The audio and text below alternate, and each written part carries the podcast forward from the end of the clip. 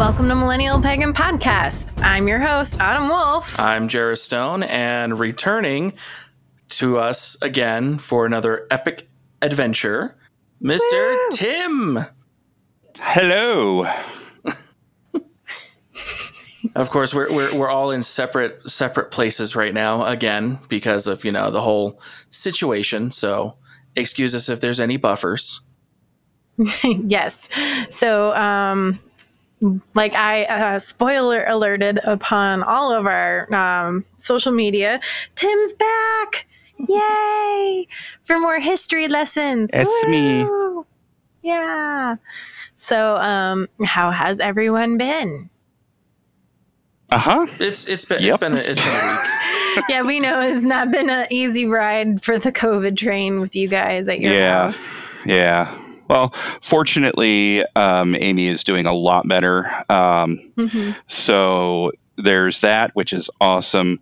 Uh, it's just now out in uh, North Carolina, Stacia is not doing as well as she could be. Fortunately, it's not COVID, but um, she's got a bunch of testing ahead of her. So I'm making the trek across the country again, uh, this time with my daughter in tow so that we can actually get moving forward with the full move over to North Carolina. So wee. Wee. That's going to be a fun drive.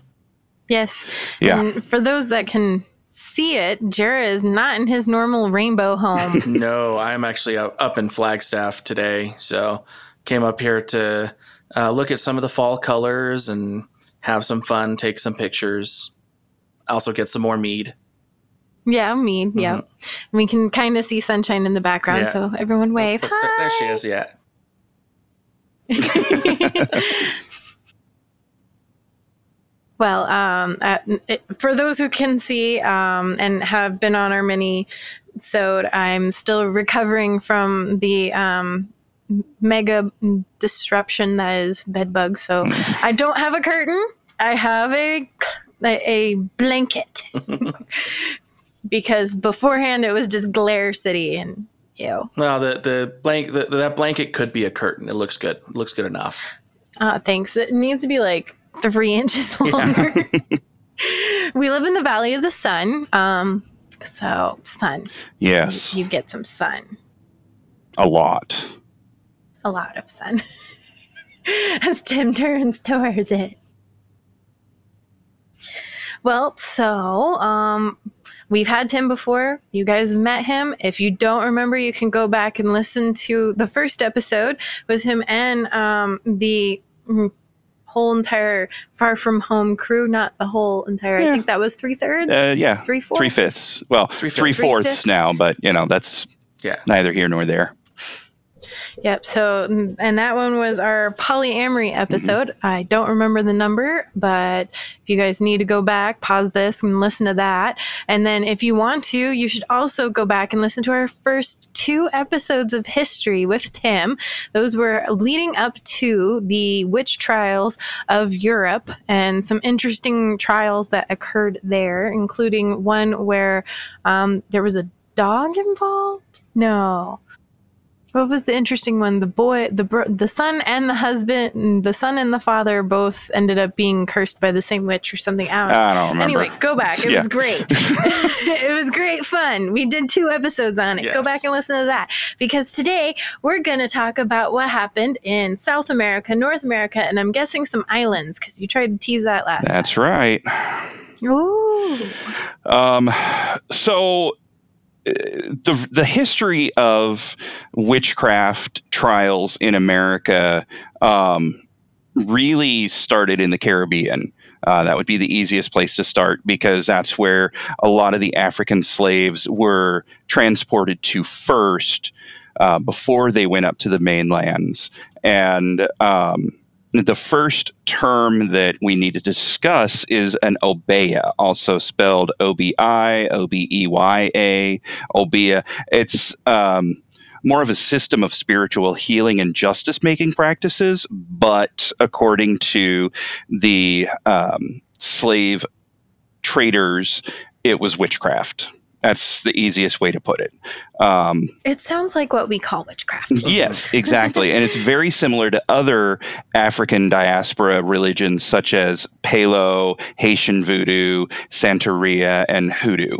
So, um, and really and truly, the obeya stuff um, only affected the Caribbean islands and Central and South America, because when it moved up and when the slaves moved up into um, North America, the colonies, they just straight up called it satanic witchcraft. Um, mm-hmm. And of course, the most popular one from the Caribbean that sparked the entire Salem witch trial was the uh, slave Tituba and her partner, um, John Indian. Um, mm-hmm. So we won't really discuss them that much because hopefully people know who they are.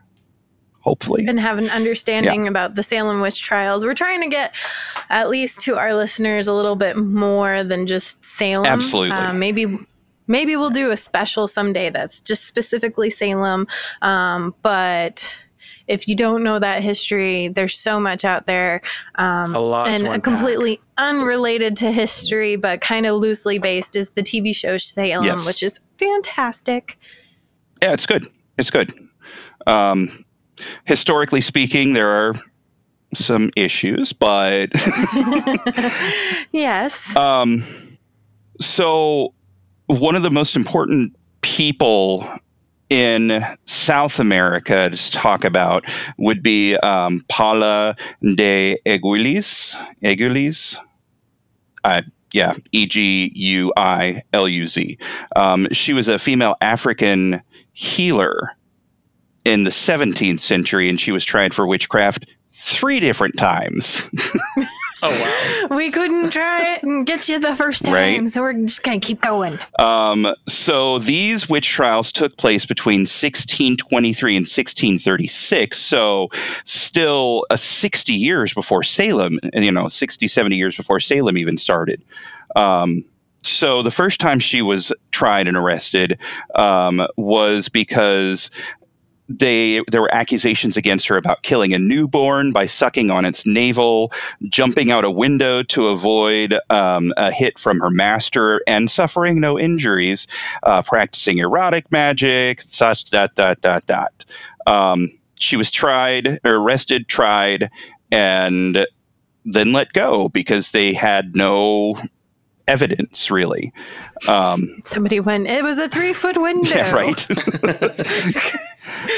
Um, she told a story during the Inquisition about her witchcraft and her pact with the devil, but just like in Salem, none of it was true because they were torturing her. And, you know, it, it unfortunately, during that time, they were using what is called spectral evidence.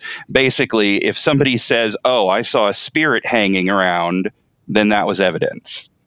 Mm-hmm. Um, so she was charged with witchcraft, witchcraft, was not killed, but she was whipped about two hundred times in public streets. And she had to serve two years in the hospital wearing a, um, a I'm assuming a kind of hat called a sambenito. I, I don't know what that is. I'm, yeah. Um, and then she was arrested again in sixteen thirty-two. Um, once again, pact with the devil. You're a witch. She had twenty-one different hearings for that one, which is kind of crazy. Oh, goodness. Yeah. Yeah. Um, and she had to read a script that the inquisitors wanted to hear, basically, to get off this time. And um, so this time her punishment was... Uh, ba, ba, ba, ba. Wow, yeah, there were twenty-one other women arrested for witchcraft because of this trial. That's that's kind of crazy. Um, okay, so that makes sense. One, one for each other person. Right. Mm-hmm. uh, five women confessed to participating because of um, her and because she convinced them. And yeah, it's just, it's the biggest story about witchcraft trials in um Central and South America. So that's definitely uh, the first one to look upon. Um, Sorry, I'm reading through my notes. There's so many notes. Oh, my gosh. Fortunately, um, unfortunately, there's not a lot of information out there about the South American stuff because, um, I mean, there were still a lot of the native tribes that practiced their own forms of religions. Um, activities, or actually it's probably better to say cultic practices, because um, a religion is something that has rules, and um, there are certain precepts and canons that you have to follow, whereas a cult is something that it goes more by feel. And yes, there are rituals and spells or prayers, whatever you want to call it, um, but it's less rigid. Yeah. Um, and so... We're going to go from there because, you know, once it's said, that's, there's not too much information that I've uncovered yet, but I'm definitely going to continue um, digging into that because hopefully, um, actually, no, there is no hopefully. I'm putting out good intentions to the world. I am going to be accepted at East Carolina University in their uh, master's program for history. And I believe that I'm going to definitely focus on um, North and South America for that. So nice. We'll see what all I learn. Oh, yeah. Um, now we're going to jump from there and go all the way up to Canada. Whee. Because believe it or not, there were also witch trials in Canada that most people don't know about. Um, Sorry. So New France, which is now called Quebec, Quai, um, Québécois. um, in the sixteen hundreds, New France um, had about thirty-two hundred French settlers, and they lived in constant terror of raids carried out by the Iroquois Indian. Um, Jesuit missionaries uh, that lived up in that area were taken captive, tortured, killed, according to the stories. Um, but at the same time, a lady by Uh-oh. the name, an, an Ursuline nun, by the name of Marie de l'Incarnation, which tr- basically translate to the incarnation of Mary. Um, she wrote about disturbing voices that she heard in the air and a fiery canoe in the sky. And it was discovered that there are, quote, sorcerers and magicians in this country. So that started the witch craze up in Canada. Um, so this started about sixteen sixty. There was a ship carrying a bunch of new colonists. Uh, among the passengers was a sixteen-year-old girl by the name of Barbe Hallé, or uh, spelled Haley, Halley, however you want to say it, married a man by the name of Daniel Vuil, a Protestant-born Frenchman, which is not very... Um, popular or common back in the time, because Catholicism was all the rage in France in the sixteen hundreds. Uh, but there were some Protestants, uh, the, the followers of Martin Luther or um, Calvin, you know, anybody who was separated from the Catholic Church at that point. Um, according to the nun, uh, during the overseas journey, Vuil tried to seduce Halley, but was refused. And after settling in Beauport near Québécois City, Vuil carried on his trade as a miller, and Halley went to work on as a servant in a manor house. Well, in December of that year, the manor house was suddenly fell prey to strange phenomenae. Um, according to the according to the phenomenae. Phenomenae. Do, do, do, do, do. Um, no. That's dangerous. I know, right? Because I'll keep going. um, according to the Jesuit missionary Paul Ragueneau, the girl's home was so infested that stones were flying around from all sides, thrown by invisible hands, hurting no one, fortunately, although they flew through twenty persons or so. Ragueneau said that rocks were just going through yeah. people? With no noise. Wow. And a great force okay. if they had been launched by a mighty arm. Right. Yeah. Um, and then a, another servant girl started experiencing demonic visions. Only the possessed girl saw the demons who appeared to her under various shapes of men, women, children, beasts, and hellish specters, wrote Ragueneau. Um, so at first, the local people thought that it was the house that was haunted. So Hallé was moved to another place, but everything still kept going.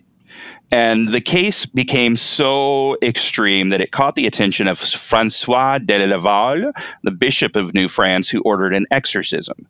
And when the uh, local priest had no luck expelling the demons, Laval came in person to exorcise them himself. The bishop was no more sex- successful, and stones continued flying. Wow. Well, I think you can do it, right? Right? Oh, shit, I can't do it. Um, I mean, I'm, who was it that said he who cast the first stone? Oh, no, wait. Um, hmm.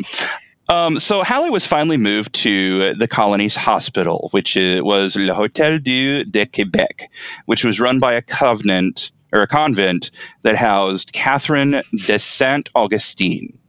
And Mother Catherine knew a little things about demons. Widely revered as the holiest woman in all of New France, she had allegedly been obsessed with the devil since sixteen fifties, which is interesting because that's roughly about the same time that um, King James the Sixth and the First of England and Scotland was super obsessed with demons and demonology, and he wrote his um, three-part and pamphlet demonology book. Um, so demon obsession was all the rage in the sixteen hundreds, especially around the mid-sixteen hundreds. And it's interesting to me that it took until um, later that the demon obsession hit the colonies. But we'll get to that in a bit. It was super fashionable, which means that it took forever to get to the lowly colony. Yeah, right? Well, and what's really funny about... No, never mind, never mind, never mind. I, I won't go on that tangent. Um, yeah. That's so, another episode. Yeah, another episode. I was episode. hoping for a two-parter. um, well... Maybe well, well, we'll see. We'll see because I'm still uncovering information. Um, now, I, I will take a segue, t- momentary pause to state that on my um, education page that I run on Facebook, which is called Far From Home Presents, during the month of October, I will be putting out every day an actual historical witch trial that happened. Um, And right now, the first series of seven is about the Salem witch trials and some of the lesser known things about it. So um, mm-hmm. y- y'all can go check out that and uh, learn a few things um, that I'm finding very interesting. Um, I'm also going to be discussing later in this particular broadcast certain things that happened in America well after the sixteen hundreds. Yes. yes. I like how everyone's like, that was the last one in the Americas. It's like, no. It's no, not. no. That's not even the last one in the thirteen colonies. That's, that's not even the last one in the eighteen hundreds. Uh, yeah, yeah. yeah. Spoilers. Um, so back to Catherine. Uh, she tried to heal Hallé and invoked the wrath of the girl's evil spirits. Uh, so those unhappy demons, unable to intimidate her with all their threats, tried to surprise Catherine de Saint-Augustine by changing themselves into angels in light in order to delude her. Well, she didn't fall for it. And they came to the conclusion that Hallé's demons had been brought upon by a fellow traveler, Daniel Vuil, her would-be suitor. Um, They took that as proof that of fact that the girl had to start appearing to her. So nobody could see the specter except for Hallé. Vuil was nevertheless arrested. So that became the first witch trial in France, or in New France, I should say, in Canada. Um, there weren't a huge amount of witch trials up there. Um, I want to say definitely less than twenty, but I don't know the exact number right now. Um, I did have a classmate when I was doing my undergrad and when we were taking a class on the Salem witch trials. She wrote about um, this particular incident, and she also said that she wasn't able to find too many other witch trials up in Canada that were recorded. Um, So hopefully we'll find some more information about it, or we'll just keep Canada as pure and as untainted as Letterkenny lets us know. Um, oh, Letterkenny. But I digress. Yes. Um, so what happened to Halley's would-be suitor? Well, eventually, the um, Halley herself continued living, whereas um, Vuil, the would-be suitor, was um, he, okay. He was arquebused. In other words, he was shot with a giant handheld cannon on October seventh, sixteen sixty-one, in Quebec City. Kaboom! Yeah, yeah. Aww. I mean, it's not like they had a musket or a pistol. No, they used a freaking arquebus, which the cannon shot, if I remember right, is about the size of a shot put. We're just going to shoot you to shit. Yeah, Cause, yeah. Because you flirted with this girl who won Spectre. Yep. Now she herself was banished. She was not we're, put we're to tired death. Of your, yes. I'm tired of your Spectre shit. Tired of your Spectre, so get out of Canada, eh? Um, not sorry. uh, so finally in sixteen sixty-two, Catherine de Saint-Augustine found a novel way to protect the youth from demon attacks. She had her sewn into a bag to sewn get rid of the demons. Bag. I thought that was like a, you could sleep with your boyfriend in the same bed if I sew you up in a sack. That's for the Amish. Thank you very much. But yeah, she, uh, she apparently was cured of her demons uh, because eventually she recovered her health and was still out of the area. Um, as far as we all know, yeah. She left and lived a nice long life and somewhere else. Well, and that's kind of what happened with Tituba as well, because um, I do want to touch on her a little bit, uh, because after um, the final person was hung, which was um, Covey. Martha Covey. She was the last person officially hung for uh, the accusation of witchcraft in Salem. Um, then the other magistrates were like, whoa, whoa, whoa, what is going on down here? This is so wrong. Y'all got to stop this. So they stopped. And wait a minute. How many people are in jail? Um, at that point, there was, yeah, it was up to like forty people in jail, not counting the people who, uh, well, counting the people who had already been killed. Um, but fortunately, Tituba herself was released. And then uh, Reverend Parrish sold her to an unknown person, and she disappeared into history. Okay, no, no. Yeah. No, this is, this is enough embarrassment upon my house. Right? Yeah. It's bad enough that my kids started this whole thing, and they were lying out their ass. So, yeah, we need to get rid of uh, the slaves, too.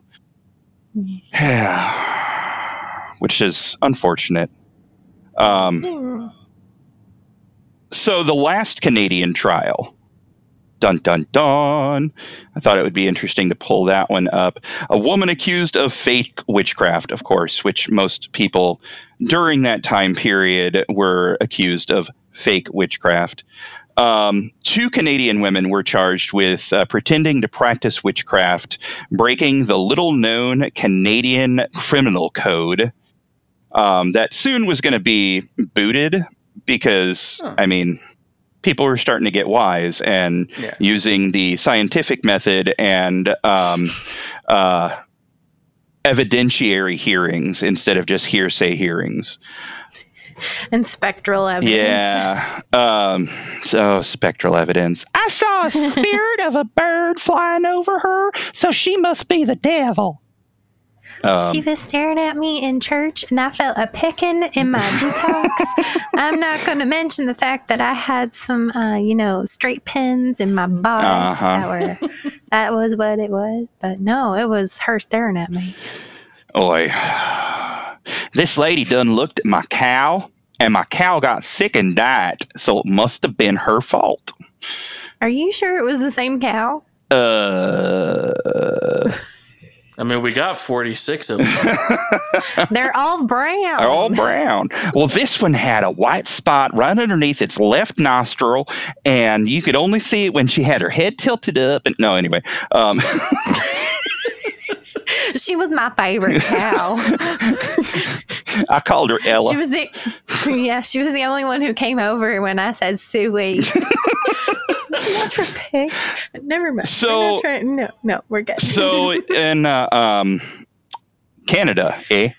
Uh, the first yeah. charge was leveled against Dory, also known as Medina Stevenson, who was a fortune teller from Milton, Ontario, on the eighteenth of October. Um, why is there no year listed? I apparently. Wait, that was, oh, in two thousand seventeen. Okay, there we go. What? Yeah. Oh, I think I heard about this yeah. one. Oh, my God, I heard about this one. I was, I was going to say I heard something about it. I know that it was rather recent. Right. um, so she was accused of defrauding a client of about sixty thousand U S dollars in cash and property. um, a week later, the Toronto psychic Samantha Stevenson was also arrested under a similar but unrelated investigation. Police weren't they actually like mother and daughter or something? Um, or am I confusing? Possibly. My stories? Okay, yeah. Continue. Um, so they w- convinced the man that the only way to get rid of an evil spirit in his home was to sell the house and transfer all of the proceeds to her account. Yeah, that's yeah. Mm-hmm. So there was an actual witch trial in Canada. Recently, in to June of two thousand seventeen, the government proposed a bill repealing dozens of outdated sections of the criminal code, including the law against pretending to be a witch. So that's good. Yeah. yeah. um, Go our Canadian listeners. Woo, be witches. Yeah. Uh, so let's see here. Is witchcraft illegal in Canada? Well, no, it's not illegal to practice witchcraft in Canada, but either as part of the religion like Wicca or an occultic practice. But according to Section three sixty-five of Canada's Criminal Code, it is illegal to fraudulently pretend to exercise or to use any kind of witchcraft, sorcery, enchantment, or conjuration. So that's what was actually put on trial. Not, I mean, the women were sure, but they also wanted mm-hmm. to update their criminal code. So Uh, go Trudeau. Um, yeah. Uh, the, the conviction could have led up to a two thousand dollars fine and up to six months in jail. So the law was criticized for targeting women and specific cultural groups where beliefs in magic were more widespread, which, you know, is a great thing for uh, people who practice up in Canada. And so they proposed a bill to repeal all of the antiquated or redundant criminal offenses, passing um, its third reading in the Senate last week, which was two thousand eighteen. So it still took a while for everything to get turned around. Um, yeah, eighteen ninety-two was the last time that it was um, updated. Oh, wow. Yeah. Well, and there's also like weird laws. Like I know in New York City, as of recently, it was still illegal to own more than one adult pleasuring devices. I know that has nothing to do with this, but, you know, weird laws are kind of fun for me. Um, in Atlanta, you cannot tie your giraffe to a light post. Yeah. Yeah. Well, right? In, yeah. in, in Arizona, um, you so... Uh, you can't ride your horse up uh, up up courthouse steps. Yes. Yeah. Yeah. Now, funny enough, you can actually take a cow upstairs, but it will not be able to go back downstairs because of the way their knees work. So if Aww. you yeah, if you try to bring a cow up to the roof of a building, they have to airlift it out. Okay. Senior break yeah. in my high school, that happened. Uh, so let's see here. Moo. Back to witchcraft. Back to the cows. Um, no, witchcraft, witchcraft, right. Um, Canada. Eh. So finally, a, an actual witch in Canada, um, a practicing witch by the name of Monica Bodirski, weighed in on it, and she says no matter what, whether they were using witchcraft or not, not fraud is fraud, period. Fortune tellers, phony psychics, it's very easy to tell the difference generally by the price tag. So she went up against, um, you know, the the the the... terrible twosome, the Stevensons, and said, you know what, uh, just just just admit that you lied, pay the fine, move on, life is good. So um that's pretty much what happened. They they were caught with several different um counts of fraud, were fined, and that was the last official witch trial in Canada. twenty seventeen. Yep. All right, so North America. So leaving Canada. Leaving Canada and coming back down here to the good old United States, the colonies, whatever you want to call them.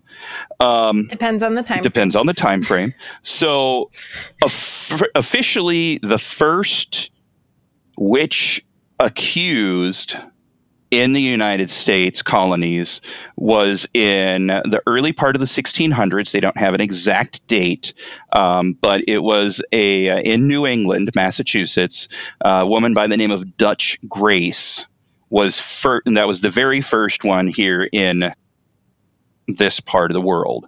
Um, and then for some reason, it jumped all the way over to New Mexico in sixteen thirty-one.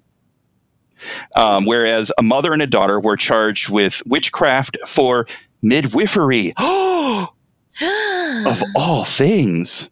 Um, midwifery. Now, it never came to trial, fortunately. Um, and they don't actually have the names of the mother and daughter.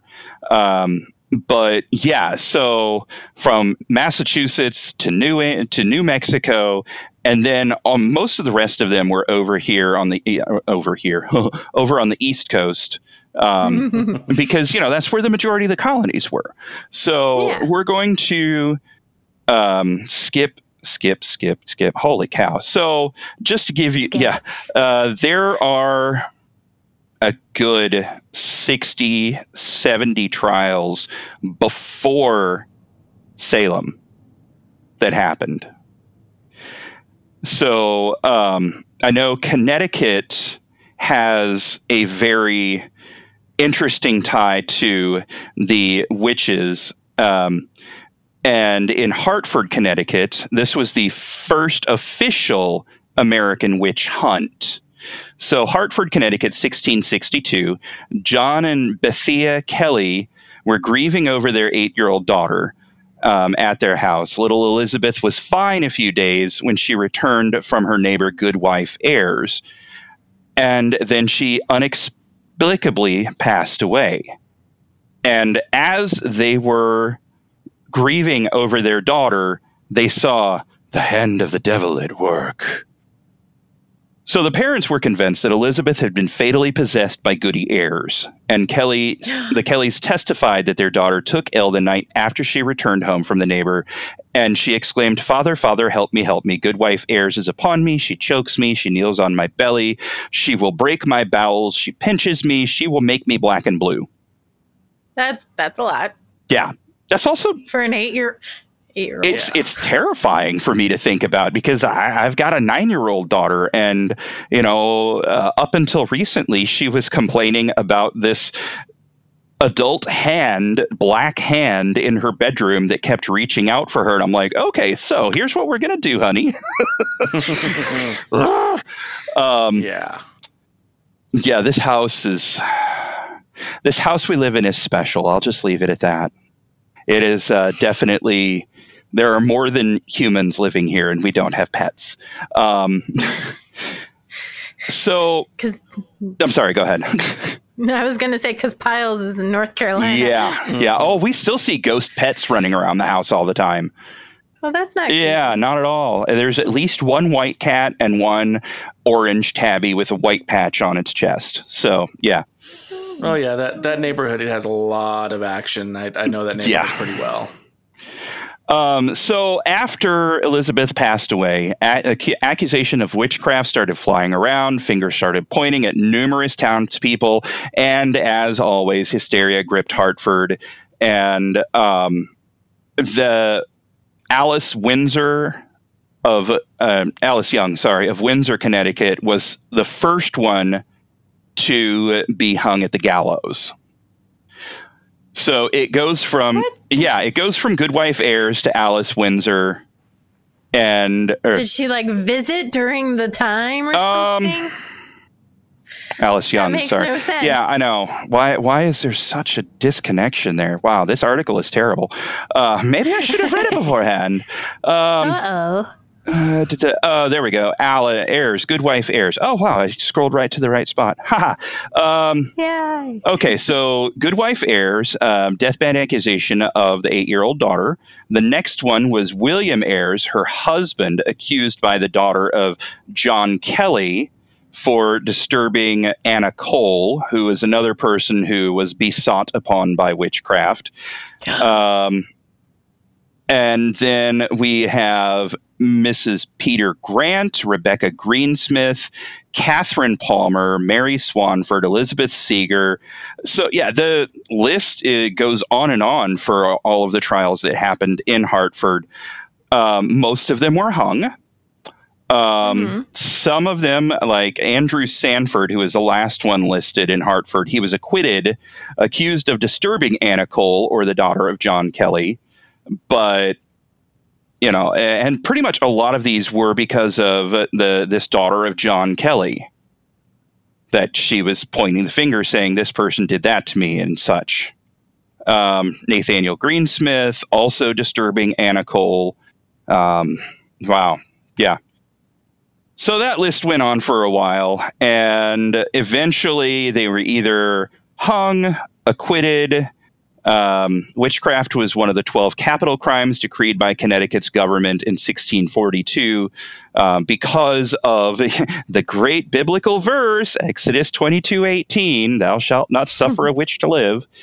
Um, So, you know, and they were also still very much under the thrall of the King James translation of the Bible, um, as most of the Puritans and people who came to America were, because they said that that was the definitive translation. Since, yeah. Yeah. Yeah. A king who just wanted to bang his wife who was on the other side of the world. Pretty much. Yeah. That, yeah, I mean, that was. Because of bad weather, couldn't to get about. to her. Yeah. yeah. Um, so yes, lots of people died, not very fun. Now, some of those descendants of the eleven colonists are uh, that were killed during that time period were seeking posthumous pardons and apologies similar to those that occurred in Massachusetts. Now, fortunately, the ones in Massachusetts, most of those posthumous pardons came really quickly, um, mm-hmm. uh, such as, um, Rebecca Nurse was pardoned only twenty years after she was killed. And, you know, I, I've been doing a lot of reading and research about Rebecca Nurse because um, it was found out recently that my wife, who was adopted as a child, is a direct descendant of the Nurse family line. Mm-hmm. Mm-hmm. So, you know, there's a little uh, little personal gain there, and I love it. It's fantastic. Um Uh, so, yeah, that's Connecticut. Um, and we're going to, you know, skip forward a lot in time because this is the part that gets me really excited. Um, in well, how about how about this? Before before okay. getting to the, okay. the more recent times, let's go ahead and take a quick break. Yes. Because uh, we're we're about a little bit more than mid midway point. Yes, let's leave them back on their seat. Yes. Yes, let's leave them on their seat for a little bit. I mean, and cool. So, so we will be right back.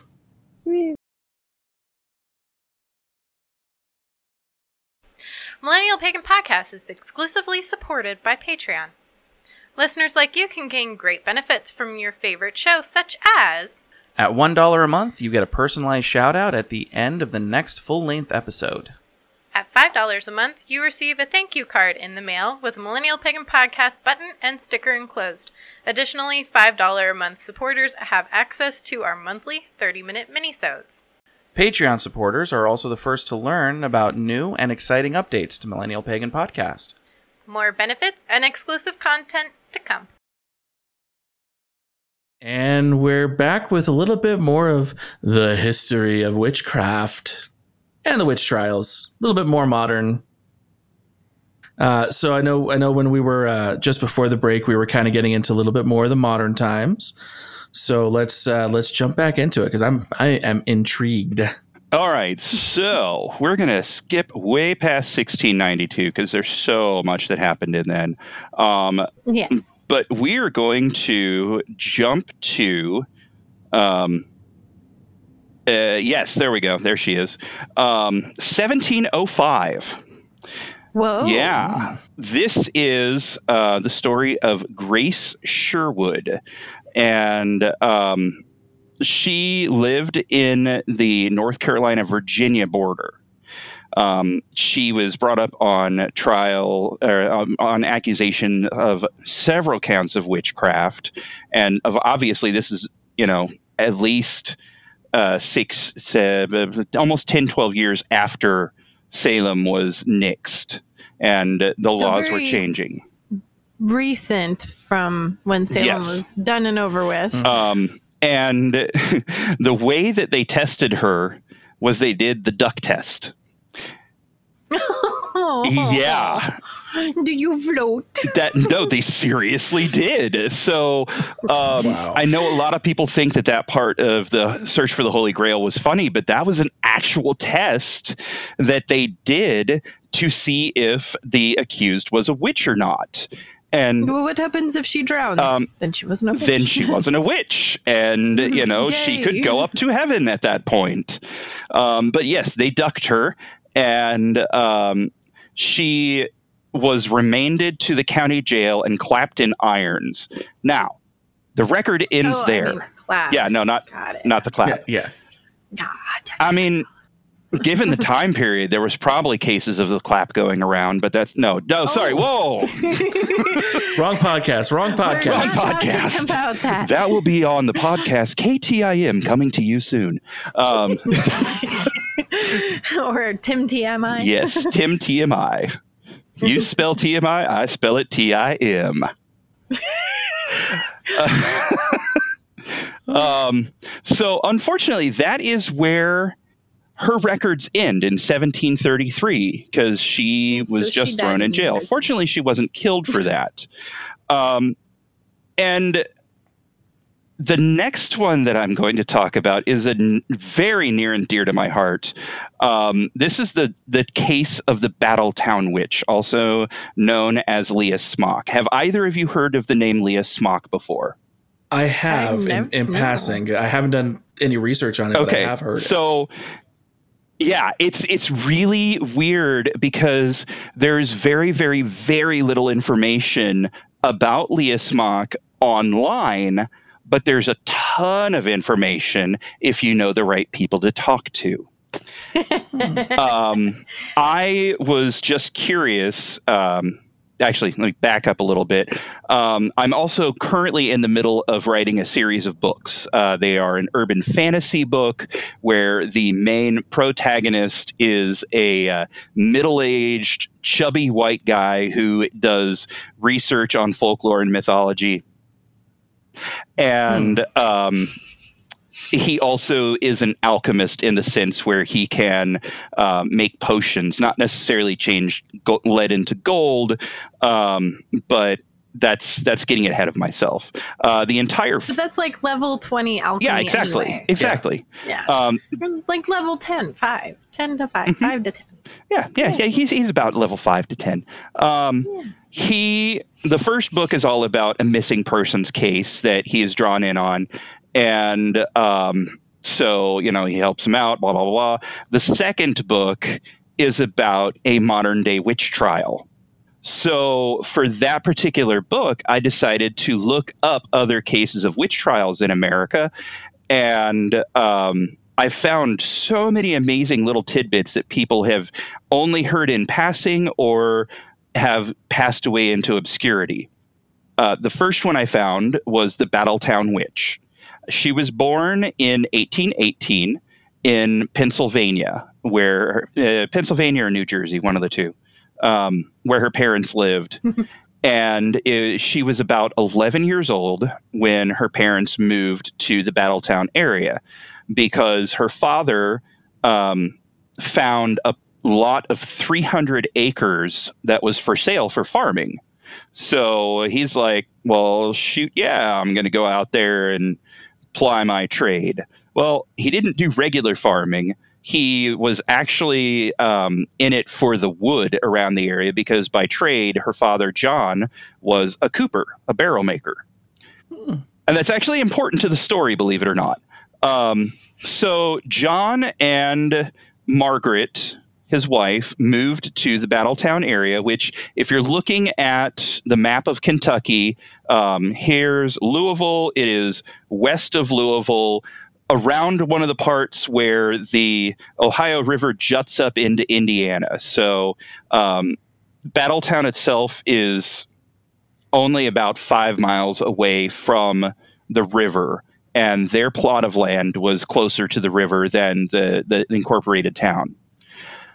So, Leah, about the age of um, adolescence, so about the time they moved there, started weird things started happening when she was around. Um, number one, they pulled her out of school because the kids were scared of her for no apparent reason. And she was seen wandering around the woods oftentimes during school days. And she made friends with the local uh, Native American tribe that lived there. Um, in fact... No, what's this white girl doing? Yeah, right?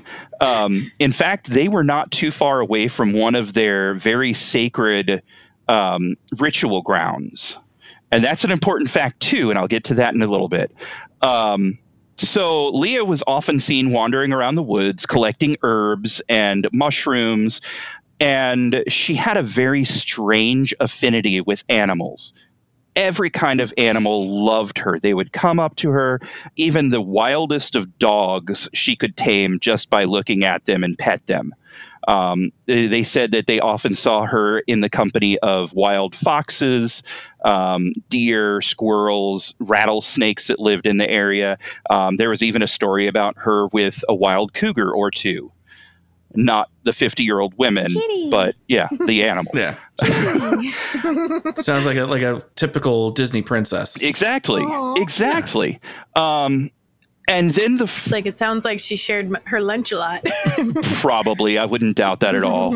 Um, yeah. And then the first weird incident happened. Uh, a couple of the boys from the school had cornered her in the woods and were teasing her. And she, quote unquote, became so angry that she called all of the wild animals to come and start biting and pecking at the boys. And they ran away out of fear because they, you know, were being attacked by all these wild animals that Leah set upon them. They weren't found for eight hours. And when they were found, they were miles away from town and were very nervous the rest of their lives. Wow. Because she bewitched them. Yeah. Um, the next incident that involved animals, uh, she was a little bit older. One of their neighbors had just purchased two new fine draft horses, according to the sources that I've read. Um, and she went to go pet the draft horses. Now, because of the incident with the dogs and a few other things that had been happening, people were accusing her for bad crops.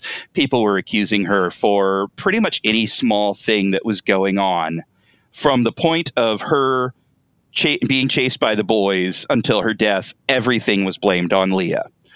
Yeah, she walked by my crops, therefore yeah. That's why they, they failed. Exactly. Yeah. Well, she, and not the drought. No, not the drought at all. Um, hmm. Well, she went to go pet the horses, and the owner got so angry at her that he snapped at her and, like, you know, swatted with his riding crop. And, uh, you know, the dad was protective, and so eventually the neighbor left, and on the way home, one of the horses died. The next morning, when he woke up to go un- you know, stable his, uh, you know, get ready his horse for the day's work, the second horse was dead, and it was that Smock girl's fault. Yeah. You didn't, yeah. Wow. They, they were totally fine. Totes fine. Totes fine. Weren't, they weren't... Weren't sick already. Yeah, they didn't have colic or anything like that. And, uh, um, so, uh, she could also tell when somebody was sick and close to dying just by looking at them. And so that made people afraid of her because, you know, she was prestidigitating. She was telling the future. She was... Um, giving bad omens.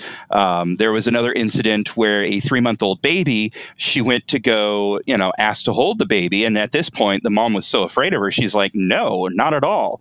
Guess what? Baby died the next day because Leah was spurned again. You know, we won't, you know, count sudden infant death syndrome or anything like that because, you know, that no, never Lord, happened. You know. Stuff you didn't know about in seventeen oh three, right. Like polio, mm-hmm. yeah, crap like that. And yeah. So, um, walking by an eighty-year-old woman, you know, you've been sick for a couple of weeks and you look kind of yellow. I think you're gonna die. Mm-hmm. Witch. no, no, like it was clear. Okay, never mind. I'm okay. All right, that's fine. Yeah, it's fine. That's it's fine. Works. You know, it's that it's that smock girl's it's fault. Fine. It's fine. It's fine. Um. So, and about. It was August, August um, twenty uh, in August of eighteen forty, the townsfolk had enough, and they sought her out, found her in the house, the smokehouse of the family. Since her dad was a cooper, um, he would smoke the barrels in there after they were made. Oh, and also about the barrels, I forgot to mention. Um, Barrels. Barrels, yes. So since her dad was a barrel maker, um, all of the other coopers in the town and in the area grew very jealous of him because his barrels never fell apart. Whereas... Because he knew what he was yeah, doing. Yeah, pretty much. I mean, he, he he had the technique down. Although there was an incident that um, John was yelling at his daughter, Leah, and she got so angry that the next day his barrels were falling apart. That smock girl. Um, you don't get so angry that I know. You can't pay attention to your work. So she was found in her smokehouse or chased into it. They don't know exactly how she ended up in the smokehouse. Uh, there's also um, arguments as to whether or not she was tied up at, into one of the posts in the smokehouse or the door was chained. No matter what happened, they lit the smokehouse on fire with her in it, and she died. That is the only death by fire of an accused witch on the continent of North America. Wow. Let that sink in for a minute. And, Everybody and thinks that all these that witches were burned, but no, one. And how old was she when, when that happened? She was roughly twenty-two years old because um, oh, they wow. don't know exactly when she was born. She was born roughly in eighteen eighteen. So she, because they don't have an actual day of when she was born. She was either twenty-one or twenty-two. Okay. That's not the end of the story, though. Ooh. After her death, hours after the, the smokehouse burned down, the family went to try to go exhume the body, but the coals were too hot, so they couldn't do anything. The mother, Margaret, saw her daughter's ghost outside of the smokehouse. She was wearing basically a long white shift with a black band around the waist and around the wrists. And that's important because every single time anybody saw Leah's ghost after that, it was in the exact same outfit. So there was no variations on what she was wearing at all. The only other thing that they said was that uh, she had a purple aura around her whenever she appeared to anybody. And it is said that upon seeing her daughter, Margaret started talking to her and Leah started talking back. And Margaret's big question was, why didn't you just use your powers against them? What was Leah's answer? I don't know. It wasn't written down. Ow. Yeah. Yeah. Um, so that was the first incident of Leah showing up. Uh, it took three days for the coals to cool down enough to be able to exhume the body. And when they did, the family buried her towards the back of their plot of land under a tree. And um, then for several weeks after, a lot of people started seeing the ghost of Leah Smock walking around town, just walking, not really doing anything, but she would show up. And people would get scared because, you know, that smock girl is out of her grave. They got so scared that they exhumed her grave to three feet and then piled it with river rocks and then piled three more feet of river rocks on top of that. So she had six feet of heavy stones on top of her grave. And to this day, those stones are still there. Um, so the family, or Leah obviously didn't have children of her own, but she did have a younger brother and younger sister who were born after they moved to Battletown. And the younger sister went on to get married and have kids. Their, their younger brother, he was never quite right in the head, so he never married, and he's lived a bachelor life. Mm-hmm. Um, you know, let's just put aside the fact that he probably watched his sister getting burned to death at a young age. Let's forget about that. Yeah. Um, so the great, great, great grandniece of Leah Smock wrote a book about the Battletown Witch, which uh, you can find. Uh, her name is uh, Margaret Kay, or no. Kay Hamilton, sorry. Kay Hamilton is her name. And you can find that book on Amazon. If you have a uh, Kindle Unlimited, you could read it for free, which is, it's a really quick read. It's really great. It's where I got pretty much all of my information, because these were stories that were passed down from father to son, not mother to daughter. Any of the women in the family, they did not want to talk about Leah at all. Oh, wow. Yeah. So on top of all of that, it is reported that anybody who went out and desecrated her grave or showed disrespect in the cemetery where she's buried, which they call it the Betsy Daly Cemetery now. Um, a lot of other people are buried there, but Leah is definitely the most infamous out of all of them. Um, anybody who was disrespectful or was going towards the cemetery in a disrespectful manner was either chased away by wild animals. They had rattlesnakes that were reported in the middle of the winter that were showing up on the rocks, which they shouldn't.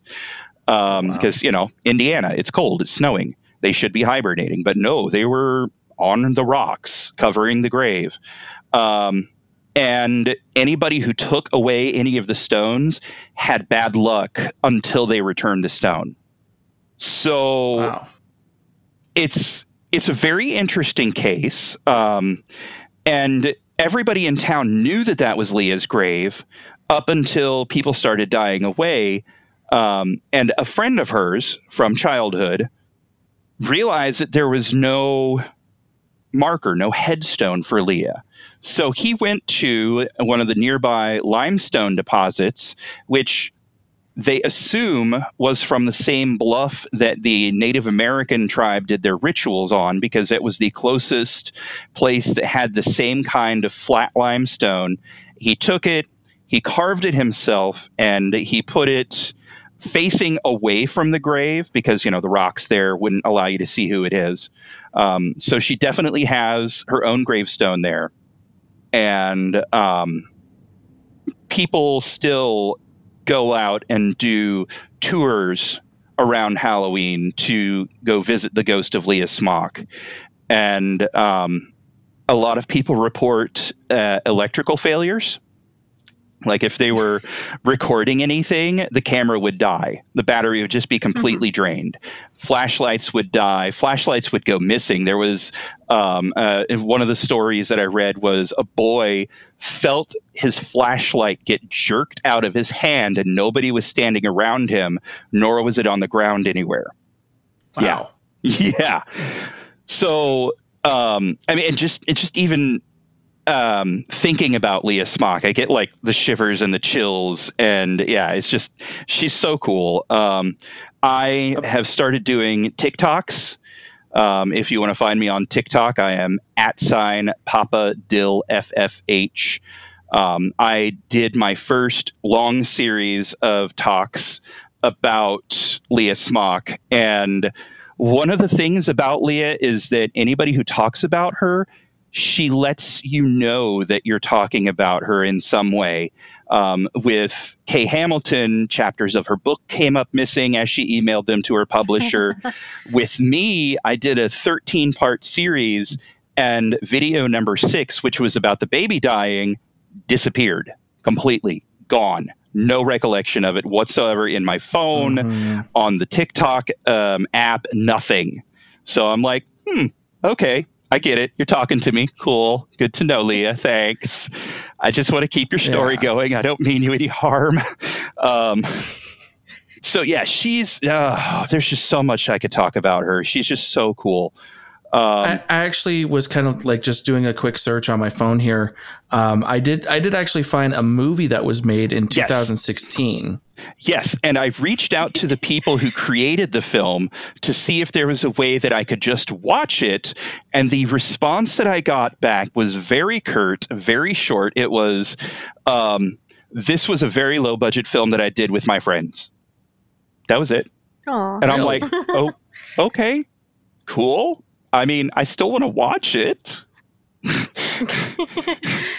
So hopefully somebody um, will hear this podcast and you get it back to them and they'll be like, oh, yeah, I'm sorry. Here, here's the movie. Cause, um, yeah, because I would I would love to to to watch it. Right. Just just yeah. to just to learn a little bit more. Absolutely. You know? And that's that's where I was coming from, too. Um, I, I cannot talk enough about the uh, Battletown Witch book by Kay Hamilton. She did a really good job because, you know, she's passing down her family history. Um, right.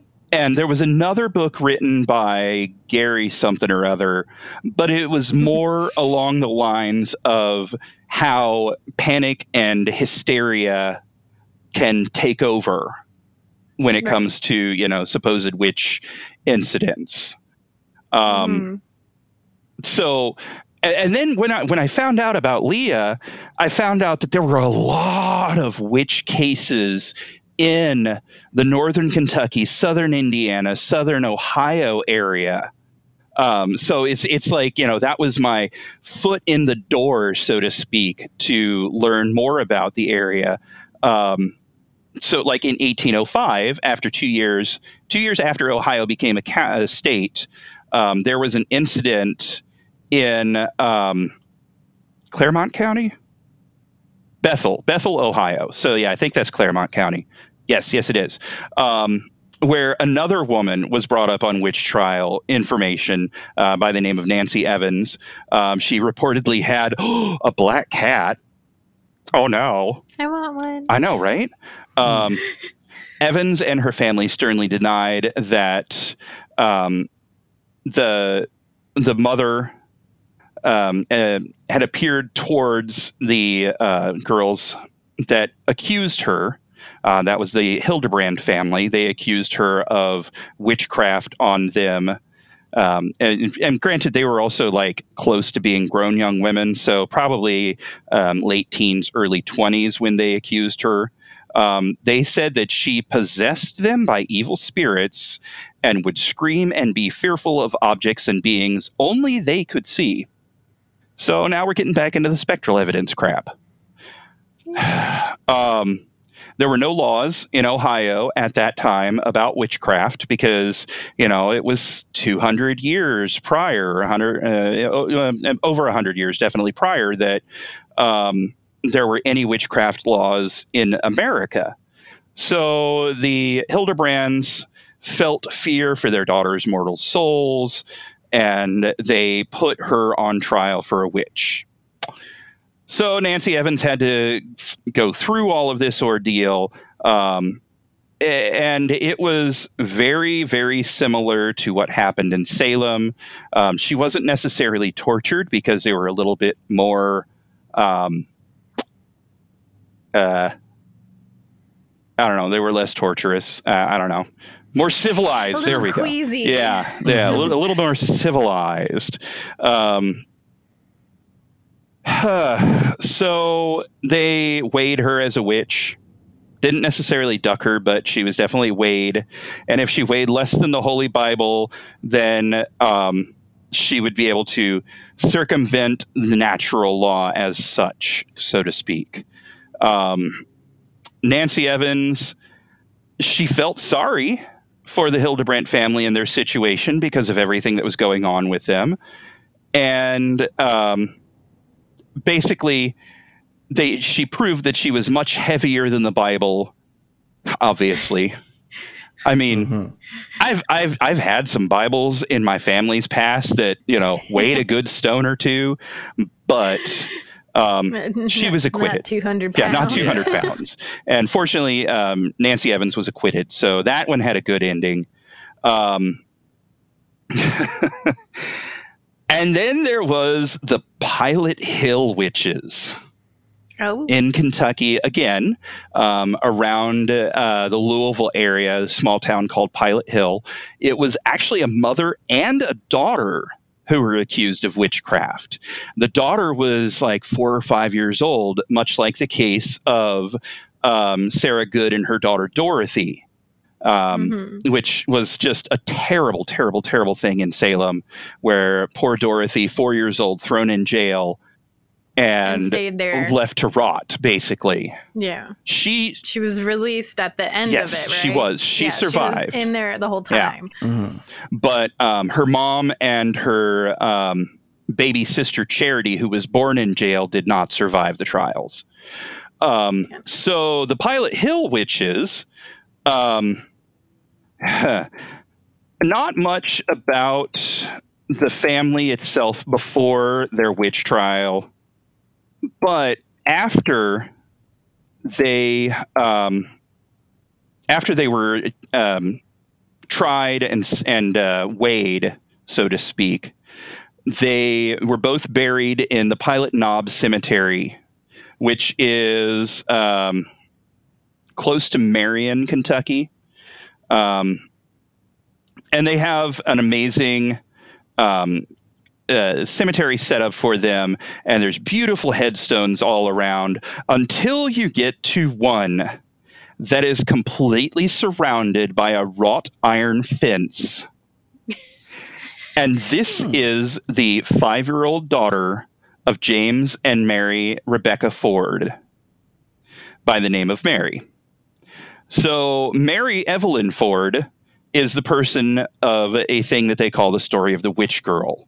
The little witch girl, um, it's so, I'm sorry. I, I, I get, mm, I want to go visit you this grave. Angry? That's, that's all. Aww. Yeah. I really want to go visit this grave because not only is it surrounded by a white wrought iron fence, all of them, a lot of the bars in the fence are bent outwards, broken off. People say you can hear the child laughing in the middle of the night. Um, it is completely covered. Uh, they actually went ahead and cemented the gra- the casket into the ground and then covered it with gravel. So people would stop trying to open it? Um, no, they just did it straight from the beginning because they didn't want her to oh. get out. Oh. Yeah. Um, uh, uh, um, you got to tell us the story now. I'm sorry. You, you, I, I lost you there. What'd you say? You got to tell the story I'm now. Getting there. All I'm getting there. All right. All right. P- Pilot's Knob, the witch's grave. The cemetery is located off Ford Ferry Road in Mar- Marion. Uh, the legend behind this cemetery is about a five-year-old girl who was burned at the stake along with her mother. So I guess there was a second one burned at the stake, but that is a bit of circumspect whether or not they were. Um, but this was the late eighteen hundreds, early nineteen hundreds when this happened. So it's not known what happened to the body of the mother. The little girl, though, Mary Evelyn, is buried in a steel-lined grave that's covered with rock and not dirt. Um, and they also, another source says that it was cemented in. Um, the white picket fence surrounding the grave. This base of the fence is a series of crosses that connect from end to end. However, she is not tall enough to climb over the fence, unlike a normal five-year-old. So she was stunted in growth um, in life. Her tombstone looks brand new, even though it's almost one hundred years ago old, and so does the fence, and nobody goes in there to do any maintenance at all. Um, and then there are places inside the fence, in on the gravel, that looks like a child footprints all around the grave. Yeah. Um, The legend says that she cannot rest because she's searching for her mother, nor can she escape the confines of the fence because of the crosses. Um, there is also in the cemetery a watcher who makes himself known to you while you're in the cemetery, and he's a different guy completely. The watcher was murdered at the swinging bridge, but haunts the witch's grave.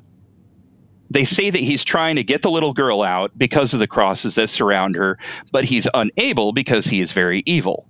Um, the crosses appear in the trees, both upright and upside down, directly over her grave, although they face all different directions. Um, she presents herself as a five-year-old girl in a white dress, though her dress is scorched at the bottom, as is her blonde hair. If you were brave enough to lay down on her grave, she will hold you down, refusing to let you go until someone from the outside of the fence pulls you free. Okay, if we go, one of us has got to lay down. Totes. Uh-uh. Done. I, I, I, I, I, I'm telling you. I, I, I tell you, if if we go, one of us is going to lay down. It, we're we're going to have to try that, because that that's just, that's like, Why that's chilling to me. Why not? I, I want to see it. Uh-huh. Um, I've, t- I've co- of course told both my partners, Amy and Stacia. Amy is all for it. Stacia's like, fuck no. I look, I, I'm on Stacia's side. Let's say fuck no. Let's go. Let's be respectful and let's leave. Um, yeah. So that, that, uh, those are the two, one, three uh, in the area of Kentucky and Indiana and Ohio that I really liked. Now, You would think. You know what's think, kind of funny? Hmm. My roommates want to move us to Indiana. Yeah, I know. I saw. I mean, it's a lovely state if you stay north. anything north, Muncie. Anything north of Indianapolis is basically northern Kentucky. Um, yeah. I'm from Georgia. I think I'll be okay. I, I, I grew up in Indianapolis, so, you know, it's my old stomping grounds, which mm. I'll be there Wednesday to visit with my folks for a bit on our travel.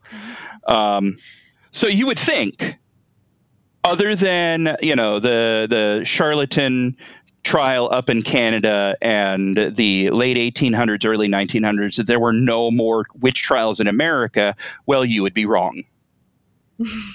There was a witch trial that happened here in Arizona. Ooh. Uh-huh. Uh, this was the Flowing Wells Witch Trial just outside of Tucson. Oh. Uh-huh. And this was also in the late sixties, early seventies when it went down. nineteen So, Ann Stewart, who is a tenured teacher at the Flowing Wells United, United, Unified School District, was brought under charges that she claimed to be a witch and taught witchcraft to her students. A legal challenge overturned her firing and required the district to rehire the teacher. So she was an expert in folklore and witchcraft from U of A. Uh, I won't fault her at that. Go Sun Devils. Um, And she was invited to speak to the upperclassmen at the Flowing Wells High School in northern Tucson. The presentation included a description of physical attributes for witches. These included blonde hair, a widow's peak, green or blue eyes. You know, these were these were very classic witch definitions in that time period. You know, obviously we know that there is no specific type of person who will practice witchcraft because it's open for anybody and everybody who truly believes. Um, shortly after she um, gave this talk, the students started joking with her um, over... And she was an English teacher with a decade of experience about how closely she matched the description of a witch. Seeing an opportunity to stimulate her students' interest in American literature and folklore, she said, well, what do you think?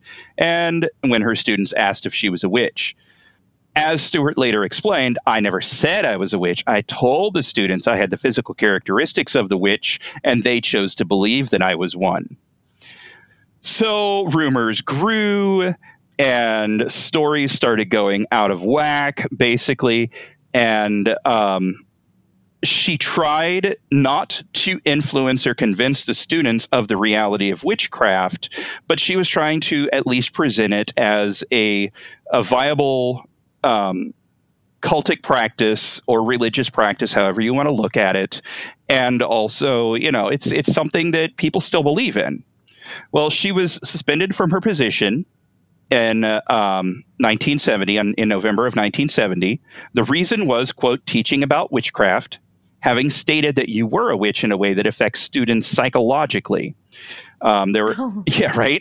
oh, hey, let's not talk about sex ed. Um, yeah. Stewart, the other charges that were brought up were um, she was discussing things that were not in the curriculum to the detriment of the curriculum material, being a poor influence to students, insubordination, and causing mental stress on other teachers. Of course, she denied all of the charges against her because, I mean, that's just stupid. In in the nineteen seventies, it's mm. just something that you just you just don't do. Um, mm-hmm. So, of course, the townsfolk got involved. Ezekiel was brought into the trial, and um, other people. Um, Other people were, you know, saying that she was a witch and they saw her do things. And she's like, oh, come on. Um, she then changed her hairstyle to hide her widow's peak and began to carry an ebony cross around that belonged to her great-great-grandmother. Um, and the reason why she did that is because, well, I wear it because a real witch wouldn't dare, and I want to demonstrate that I've been defamed. So she appealed for the suspension in December. So... Um, Just uh, like a week or two later after she was suspended, um, they deferred making the decision and instead formed a committee of faculty members to investigate the charges. Uh, final hearing on the suspension was scheduled for March of nineteen seventy-one. During the hearing, the board officially decided not to renew her contract for the upcoming school year. So after she was fired, she filed a legal charge to the board's decision. Her suit claimed that she did not receive proper notice of the hearing, and the board violated a state law requiring such a hearing to occur, occur before March fifteenth, because it was on the twenty-second. The court sided with Stewart, ordered that they rehire her, and the judge said, it is obvious, unfortunately, that the school district has not complied with the requisite statutory procedures for dismissing a tenured teacher, as and as have herefore been removed by our Supreme Court. So in February of seventy-two, she was not rehired, and no further sources whether report whether or not she returned to that school district that later that year. So, you know, having a Uh, writing a book in twenty twenty about a witch trial is not too far-fetched. And, um, you know, I know that there are so many of the uh, fundamental uh, religious people that full well believe that, you know, if you say witch, it's synonymous with Satan. Um, but in the previous podcast, the two-parter, you know, we discussed how it evolved from ancient cultic practices through the Catholic Church dogma and writings to become linked with Satan and then further linked with the occult. And yeah. Wow. So sorry, I think I'm being choked by a specter. um Sorry. I know people who pay extra for that, but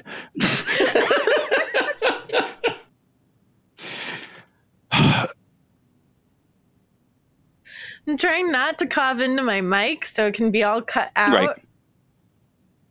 Take a drink of water. That's what caused this in the first mm-hmm, place. Mm-hmm. Oh, speaking. Ugh. Where did it, oh, there's my water. Yeah, I've just been talking for like. That's okay. I was going to cut you off soon anyway. Yes.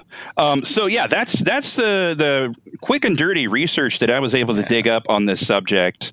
Um, I'm going to be delving further into it. Like I said, with my master's degree, I'm actually going to talk with the advisors and say that's what I want to focus on is, you know, um, mysticism, witchcraft, uh, folklore, cultic events that happened here in the United States from Salem going forward. Yeah, I really, I really hope that that definitely pans out for you, because mm-hmm. because I know that there there'd be a lot of people wanting to hear hear the next next part of this. Oh, absolutely. Um, and I'm also going to continue on my TikTok with presenting um, new stories that I find. I'm going to try to do them in ha- thirteen um, minute segments because it's just a fun number. Oh yeah, yeah. As somebody who was born on the thirteenth, I agree. So, yeah, that's what I got. What do you guys have? How are you? Choking from a specter. Oh, I hope all of that was cut out for our listeners, but I've been dying for the past, like, fifteen minutes. Um, um. I'm actually trying to go back to school myself, yes. But not for anything as fun as history or witch history. Well, I mean, whatever you decide to go to school for is going to be fun for you. So, oh, you know? Yeah. No, mm-hmm. I'm a complete and total nerd. Um, I've uh, narrowed it down to three schools, yet one of them I'm probably going to cut out of that option and look at a couple of other options.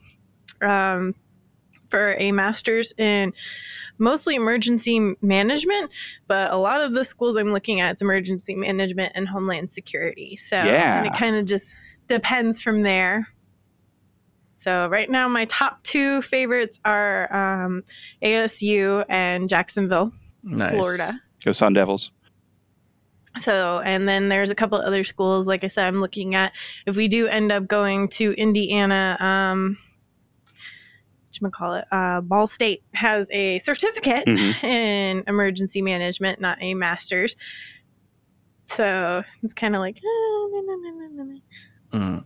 I don't know. So that's where I'm at. But otherwise, it's Halloween season. Heck yeah. So oh yeah, I'm enjoying the spirit of Halloween and Samhain.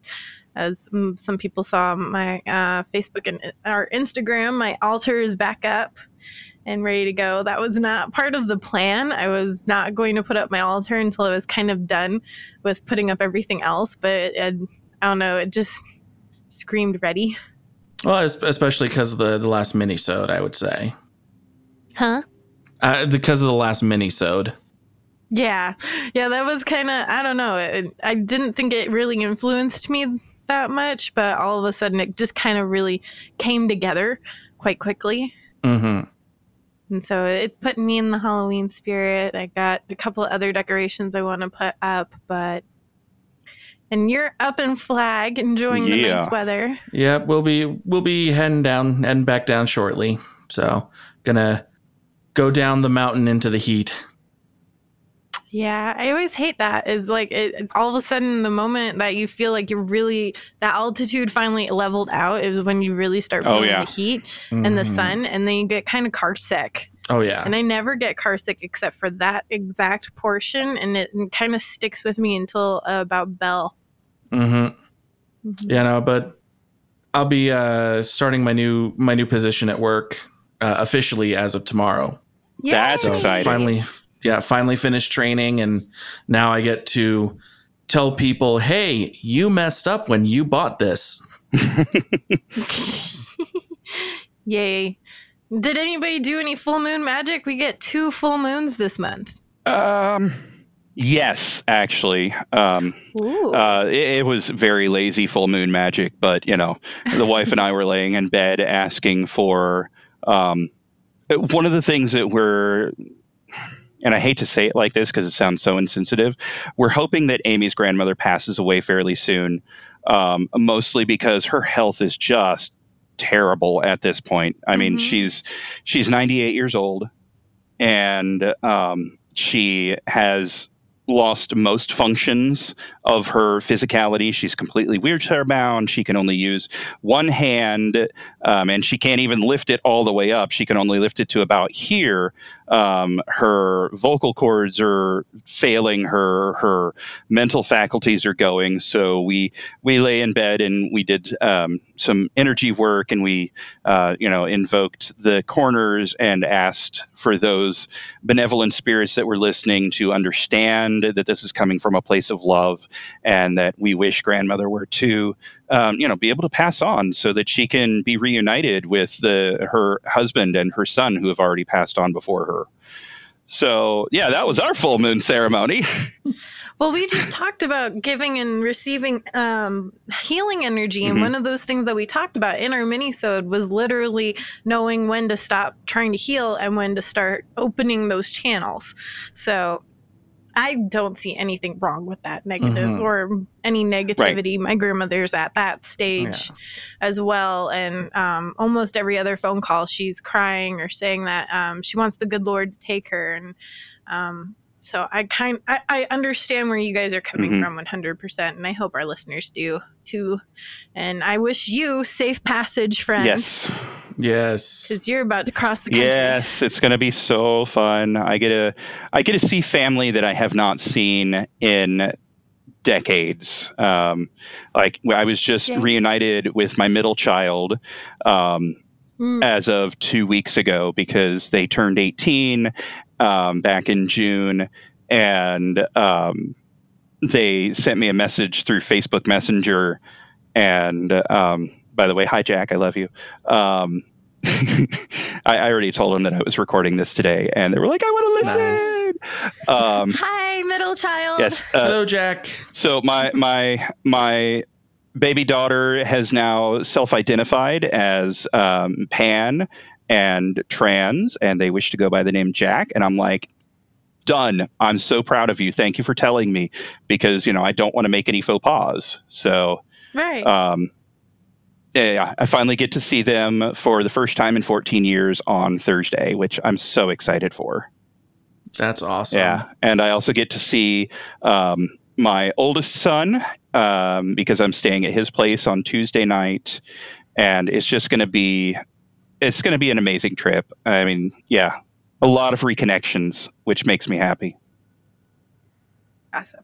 OK, so, Jarrah, did you do any full moon magic?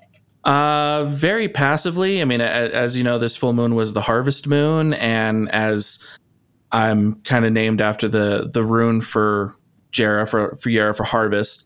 Um, yeah, I just kind of found it interesting that somebody got a got a very big thing happening to them on the harvest moon. And I'm not I'm not saying too much into it. forty-five, forty-five Um, but it's it's just one of those, you know, it's it's time time to reap what you sow, and he sowed a lot of shit. Yes. So um, there's a little rumor, aka a possibility of the assistant manager of my current job um, putting in her notice. Um, she doesn't know for certain yet, and I was actually out Friday, which was the day that she was going to do it, and I didn't see the position available on the website. But on Friday night, because Thursday was the actual full moon, right? Mm-hmm. Yes. Yes. So Friday night, um, because Thursday night I was very sick, um, I did actual magic for um, getting the new job and really trying to put it out there that that would either that I would accept this, her position, or that something else great would come along that would be financially awesome and helpful, um, just to keep moving me forward. Um, there's a lot of weird stuff in the air as far as potentially moving, going back to school, stuff like that. But Mars is in retrograde, so a lot of that's on heavy pause. And then Mercury is about to go in retrograde, so another heavy pause. So I'm just trying to give myself a little extra boost because of those guys doing their own thing up there, and see how it goes. Um, I'm probably going to be the least qualified of the two other people that I know that are going to apply for the position, but neither of them work at the site that I work at. So nice. I'm hoping that gives me a leg up, and that um, showing the um, achievements I have in the short period of time that I've been with this company really gives me the win in there. So if you guys are thinking about me, like, put that little energy out there. Yep. Um, and see at least that the next steps are awesome and positive, and I'm sure they will be. So that's what I did for my full moon. I did magic. I haven't done it in a while. Yeah. Rusty. One one of the big things that kind of I, I was looking forward to for, for this for this last full moon, um, I just kind of reached out a little bit more to Hecate, and I was like, hey, show me something. Show, show me something. I need to know that you're here, because I've been I've been kind of not feeling the presence. And then, yeah, with every, with everything that kind of kind of went on, and just the, the full moon, and especially with October being being a blue moon, mm-hmm. it's mm-hmm. definitely something that I'm like, okay, I'm I'm here for it now. I, I'm starting to feel it, and I'm starting to get back into uh, into my practice with her. Good. I always feel like October is a really great time to re-amp your witchcraft. Mm-hmm. I feel like a lot of us really feel very witchy during October. Hmm. Right? So we kind of really retouch on our practices during that time, too. It's a nice little hard reset that we kind of keep flowing until about summertime. And then it, it's a, oh, the world wants oh, yeah. us to do other things. Mm-hmm. Yep. I mean, I was all set to move the entire family, but now we have to do it still in stages. So, yeah, yeah. But so, mm. we are going to have everybody. The plan is to have everybody out in North Carolina before Christmas. So, not Yay. too much longer. Yay. Good, good. Yeah. Bad, but good, because yeah. you know we're we're gonna yeah. miss you. We'll miss you. Well, I mean, yeah. I'm just a quick Zoom call away. Well, yeah, that's, that's true. true. Especially now that we're a lot more comfortable with Zoom. Mm-hmm. But anyway, for our listeners, thank you very much for listening. Think about joining our Patreon. How do they find you, Tim? I know you just said TikTok. Yep, you can find me on TikTok, um, at sign Papa Dill F F H, all one word. You can also find me on uh, Facebook through the Far From Home Presents page, because that's going to be our educational page. Then we also have the Far From Home Band page, um, which is Far From Home and Friends. Uh, we are on Instagram. We're on YouTube. We're on Twitter, which is we letter R Far From Home, all one word.